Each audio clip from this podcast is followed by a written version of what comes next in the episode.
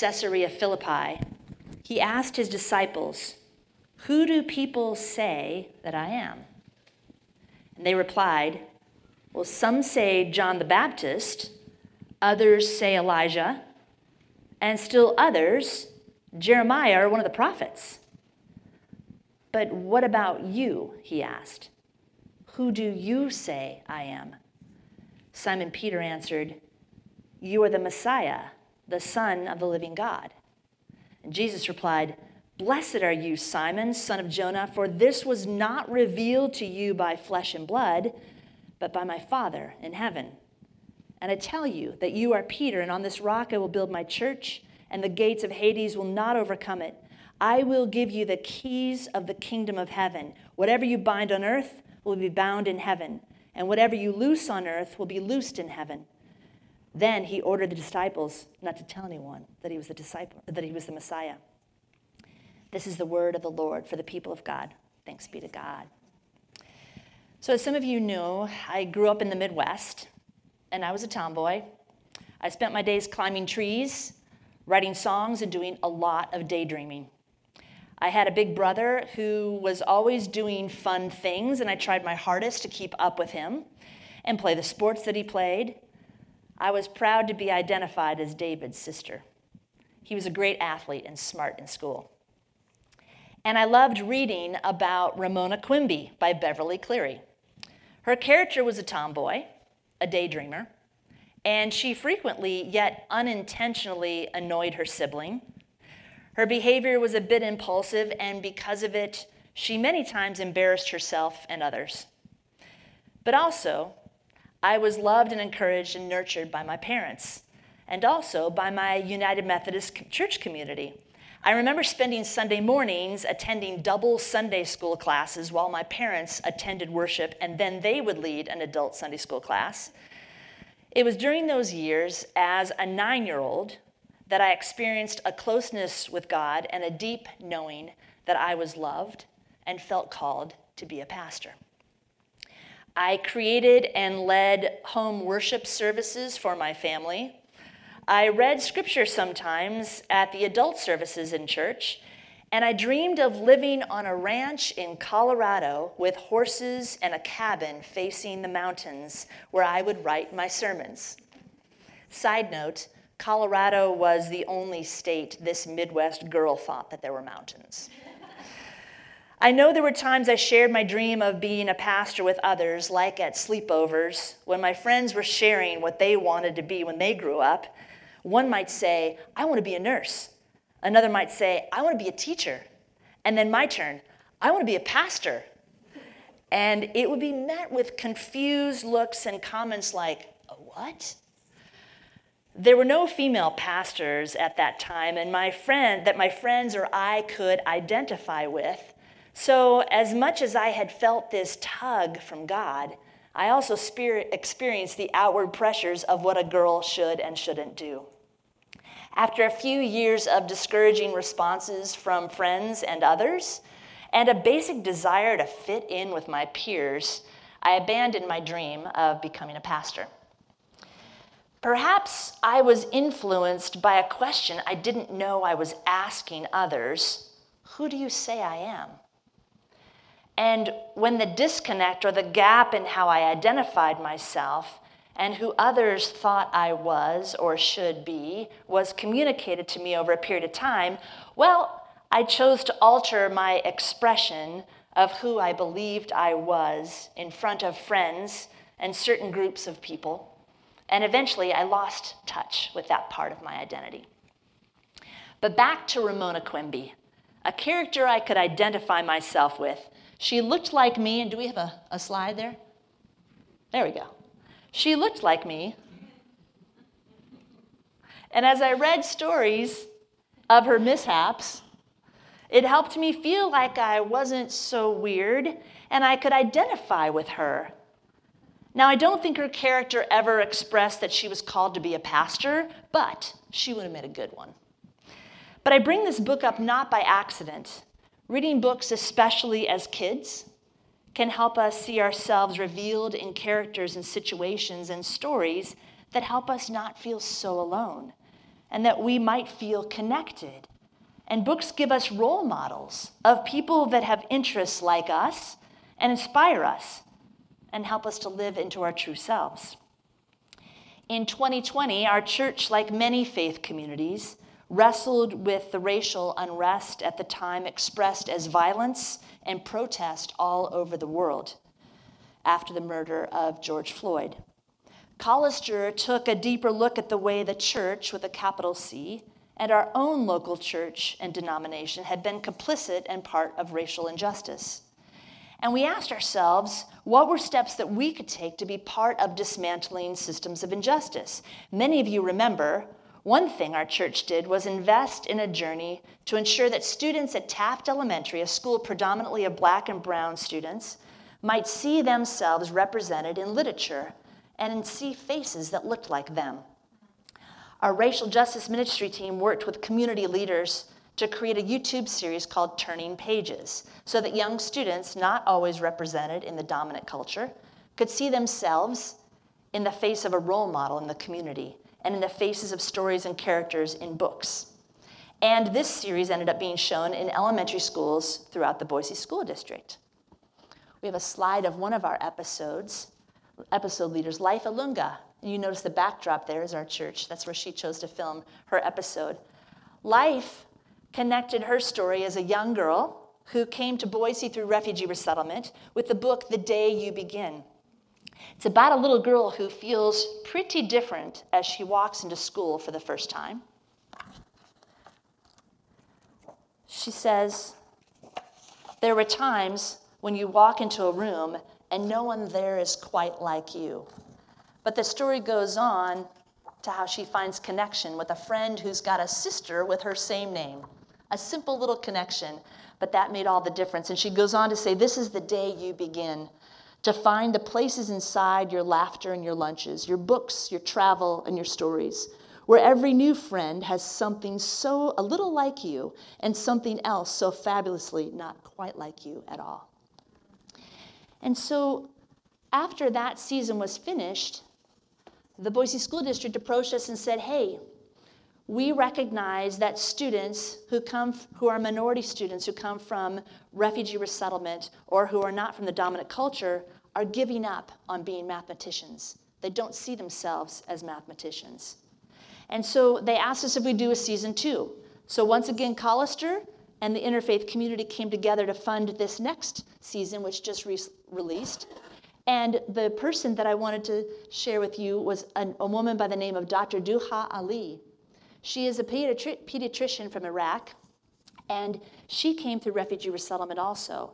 Her story is one of becoming a female doctor where there were no female doctors in Iraq, but then had to flee the country because of violence. Now coming to Boise, she has had to persevere and do her medical school all over again so that she can practice here in Idaho. So, themes of perseverance and connection. So, she reads from this story about um, Dr. Patricia Bath, a very similar story to hers, when she says, But doctors back then, most were men, you will find. Still, Patricia stood firm. That did not change her mind. See, her father was smart and a jack of all trades, and he taught her we're equal, all genders, all shades. Yes, her parents were thrilled. They encouraged her goal. They said nothing's off limits, no job, dream, or role. The Baths didn't have much, but were wise nonetheless. Education, they said, is the key to success. Mm-hmm. So, in this world that makes it very confusing to find your truth, your identity. Our church provided this one avenue for children to see themselves in inspiring stories and hear from others who look like them and encourage them to be themselves and live their truths. But back to today's scripture. Today's passage is largely about Peter revealing Jesus' identity. The setting is near the ancient city of Dan in northern Israel in the town of Caesarea Philippi. And I think I've got a map. There we go. Um, a Greco Roman city that's located in the northern part of Israel. It's near Mount Hermon and north of the Sea of Galilee. Caesarea Philippi was built on top of a massive wall of rock, and it was the center for the worship of the Greek god Pan. And then Herod the Great built the temple of Augusta there. The city grew as this place filled with Roman mythology and pagan worship, and it probably wasn't a city that Jesus and his disciples felt very welcome, or a location in which they could safely and fully share their identity.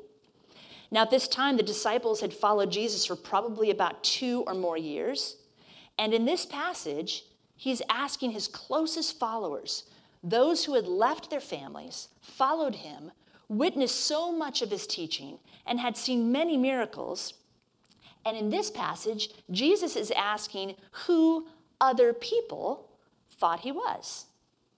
Now, the dis- disciples had most likely overheard people talking and forming opinions on who they thought Jesus was. People gave Jesus all kinds of names. They didn't really know him yet. But then the question came to the disciples Who do you say I am? And Peter was bold enough to answer You're the Messiah, the Son of the living God. Or some translations, some translations say, You are the Christ, the Son of the living God. And then there's something so beautiful in Jesus' answer. Peter was affirmed not because he had simply repeated what others had said Jesus was. Peter was affirmed because Jesus said his response was from God. Perhaps Peter had begun to see Jesus as God sees Jesus. Peter knew Jesus not because of what people said, but because of his relationship with him. He knew Jesus because he spent time with him and saw how God was revealed through him. And the powerful connection I've been thinking about this week is that soon after this story in Matthew 25, Jesus is telling a parable about the kingdom of God. And he shares that the king in the parable said, For I was hungry, and you gave me food to eat.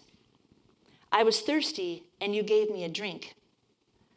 I was a stranger, and you welcomed me. I was naked and you gave me clothes to wear. I was sick and you took care of me. I was in prison and you visited me. And the listeners in the story asked, When did they see their Lord hungry or thirsty or as a stranger or naked or sick or in prison? And then the king replied, I assure you that when you have done it for one of the least of these brothers and sisters of mine, you have done it for me. In this parable, Jesus was expressing his identity, God's identity, and connecting particularly to those on the margins of society. To hear and to see and to know and to serve those on the margins mean they were seeing and hearing and knowing and serving and loving God.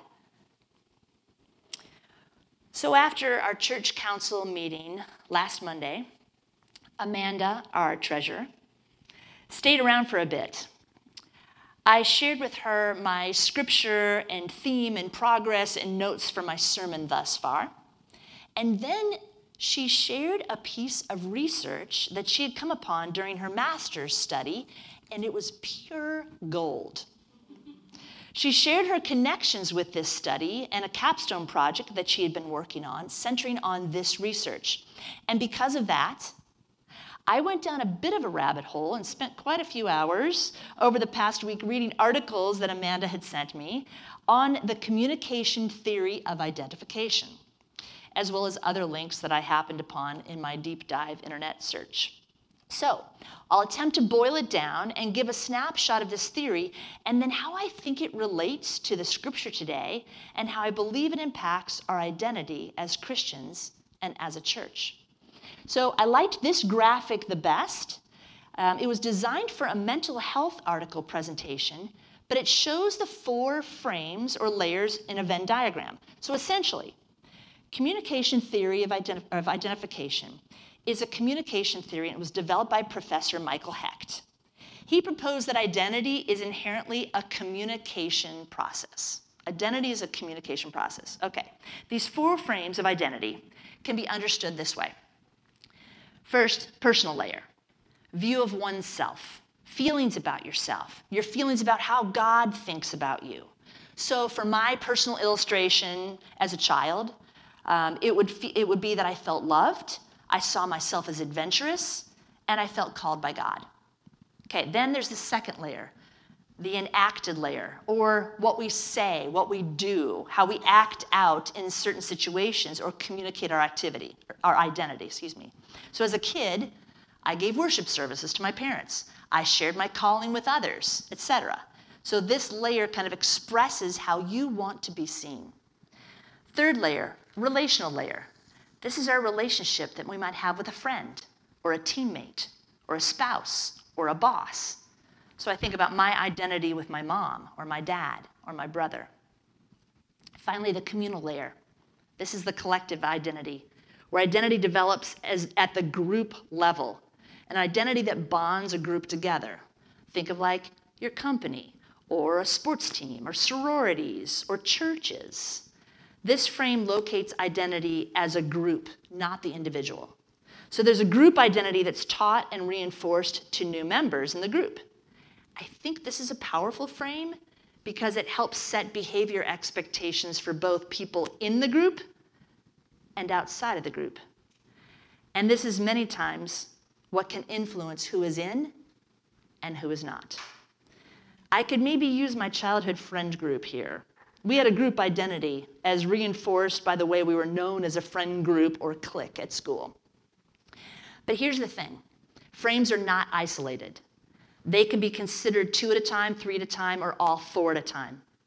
Through this theory, all identity is about communication and isn't developed or understood in a vacuum. So, for example, as a child, I might see myself and my personal identity and also understand or learn how my childhood friend or my brother saw me. And then how I acted out my identity in safe relationships like my parents but I didn't act out my identity with my friends for fear of not fitting in or not belonging.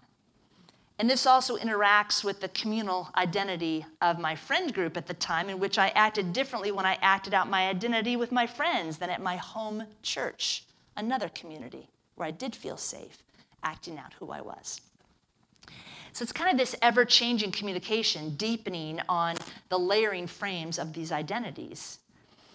This is compelling and interesting, and I definitely was running lots of scenarios in my brain, like the communal identity of Vandal fans versus Bronco fans. Go Vandals. I know I see Mark back there. Um, my relationship with my son versus my daughters.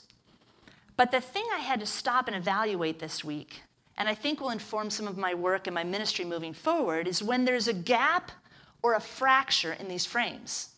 When someone expresses their identity and it isn't accepted by a group or a community, or when someone doesn't express their identity just so they can fit in or belong.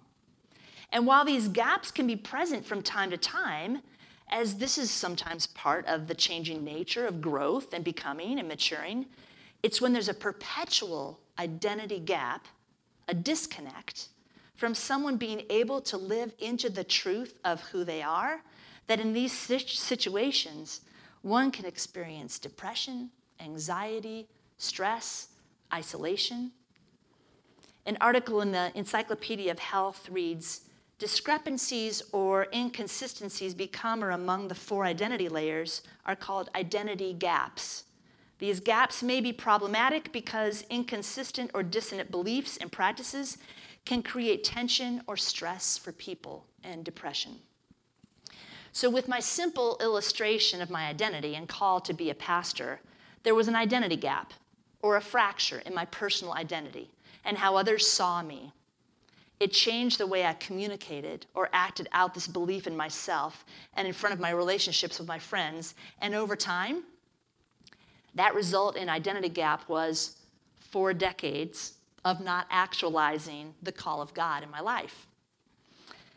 But there are many for whom these identity gaps impact their very being, a deep level of identity that impacts all of the expressions of who God made them to be. When these belief gaps are large and felt deeply for a long time, it cuts off relationships, it cuts off people from community, and it ultimately cuts people off from themselves. And so I've been thinking a lot about the application of CTI in our personal faith and beliefs about who we are and who God says we are, and also in the way we act out our faith in our relationships with our neighbors and our colleagues, and in the way we gather as a community, as the people of Collister United Methodist. Knowing that there are gaps and fractures in the expression of identity in some of the most marginalized individuals and groups in our community, perhaps we can see our church identity as being bridge builders to identity gaps for those who have experienced harm and isolation for who they are. As I mentioned during announcements, next month at the Pride Festival, our book tradition continues as we partner with the Mennonite Fellowship to offer children's books to festival goers that provide characters and stories to help all people see themselves reflected in love and celebrated in their unique identity and fully as image bearers of God. Our Reconciling Ministries leadership team believes this is another step in being a bridge builder because through the centuries, the universal church, in its many expressions and denominations, has done great harm to those whose identity is LGBTQ. What strikes me about all these books we'll be offering, and they're on the table back there alongside the cucumbers that the clients have brought. See how I slipped that in? What strikes me about these books is that just how ordinary they are. Many of the books are based on true stories or the real lives of their authors, and some of the books simply look at everyday family life or how children are expressing who they really are with the support of their parents and siblings. And for some, seeing themselves or their stories in the pages of these books will be life giving. One of the books we'll be offering at the festival is I Am Jazz. It's by Jessica Herthel, and we found out today that's who Carol knows, and Jazz Jennings. It's based on a true story of a transgender girl and the way she navigated the identity gaps in her world. Amanda, the same Amanda that introduced me to the communication theory of identity, I've asked her to read a page that really expresses a, a deep truth about this book. Oh, yeah, let's get the microphone for you.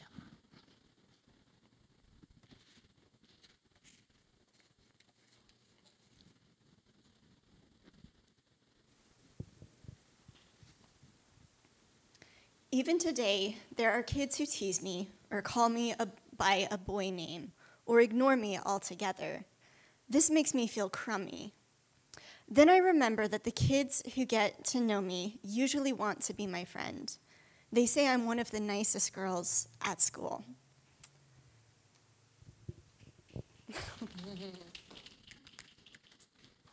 when I was doing my graduate study down in Southern California, it was also the time where I began the process of coming out and seeing what it would be like to be seen as who I am.